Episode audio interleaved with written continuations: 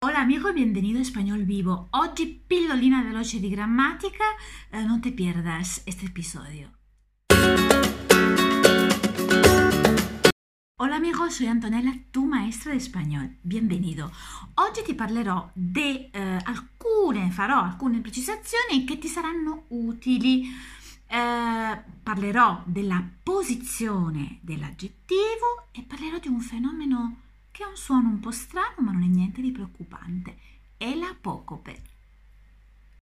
Normalmente collochiamo l'aggettivo eh, in spagnolo eh, dopo il sostantivo. È una cosa che raccomando sempre ai miei ragazzi, soprattutto perché si tende un po' a confondersi con l'inglese. E ad esempio el jersey azul, questo è l'uso più comune possiamo collocarlo anche davanti al sostantivo. E in questo caso diciamo che collocarlo davanti fa, eh, si fa leva un po' su una qualità del sostantivo stesso. Ad esempio, dire es una triste notizia è diverso dal dire una notizia triste. O la stessa cosa, ad esempio, un hombre grande cambia significato con un gran hombre. E adesso vediamo perché si dice gran. Otro esempio, un anziano pobre ha un significato e un pobre anziano tiene altro significato e credo che anche tu te ne renda conto. A volte l'aggettivo può trovarsi anche dopo il uh, verbo. Ad esempio, este perro es feo, e anche qui serve per dare una sfumatura di significato alla frase in un certo senso modifica anche il sostantivo anche se lo fa indirettamente. Adesso voglio parlarti di un fenomeno che ho usato prima, non so se te ne sei accorto, quando ho usato gran, che è l'apocope, cioè l'eliminazione di una vocale finale oppure di una sillaba, sempre alla fine della parola, per effetto di alcune regole che adesso ti spiegherò un fenomeno che non riguarda tutti gli aggettivi, ma solo alcuni, ad esempio quello che ho usato prima, grande, che si trasforma gran davanti ai sostantivi singolari femminili e maschili. Ad esempio, es un gran compositor.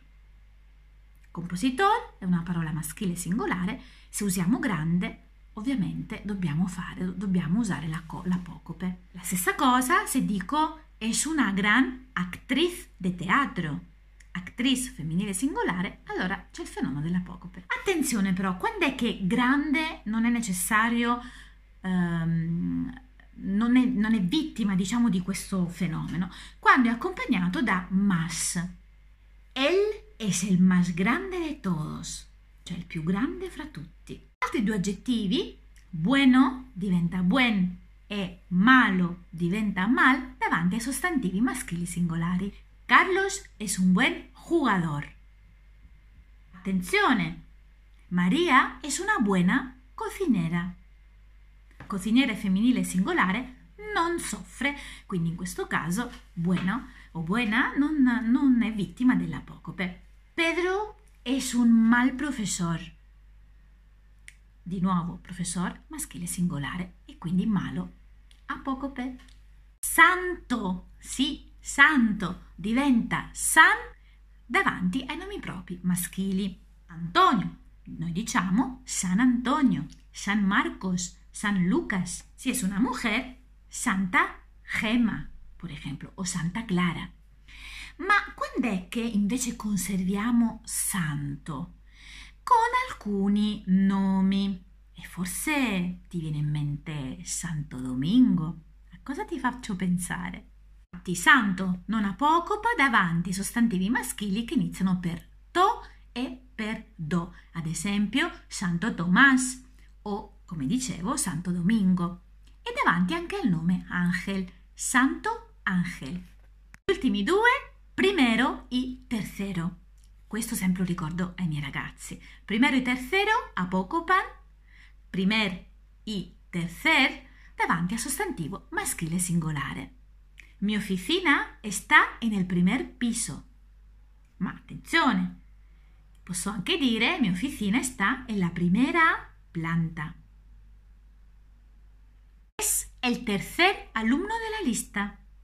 Bene, diciamo che non è assolutamente un fenomeno molto difficile, ma Basta prestare attenzione, prestar attenzione e controllare se hai qualche dubbio. Bien, por hoy terminamos questo breve spazio per lasciarti questo argomento semplice, ma che ti aiuterà a fare progressi, progressi e soprattutto a concentrarti adesso sui piccoli dettagli, soprattutto dato che sei all'inizio. Bueno, no te pierdas mi nuevo video en YouTube porque voy a hablarte del pretérito imperfecto, muy importante, no te lo pierdas, suscríbete a mi canal. Nos vemos, hasta pronto y dale like. Adiós.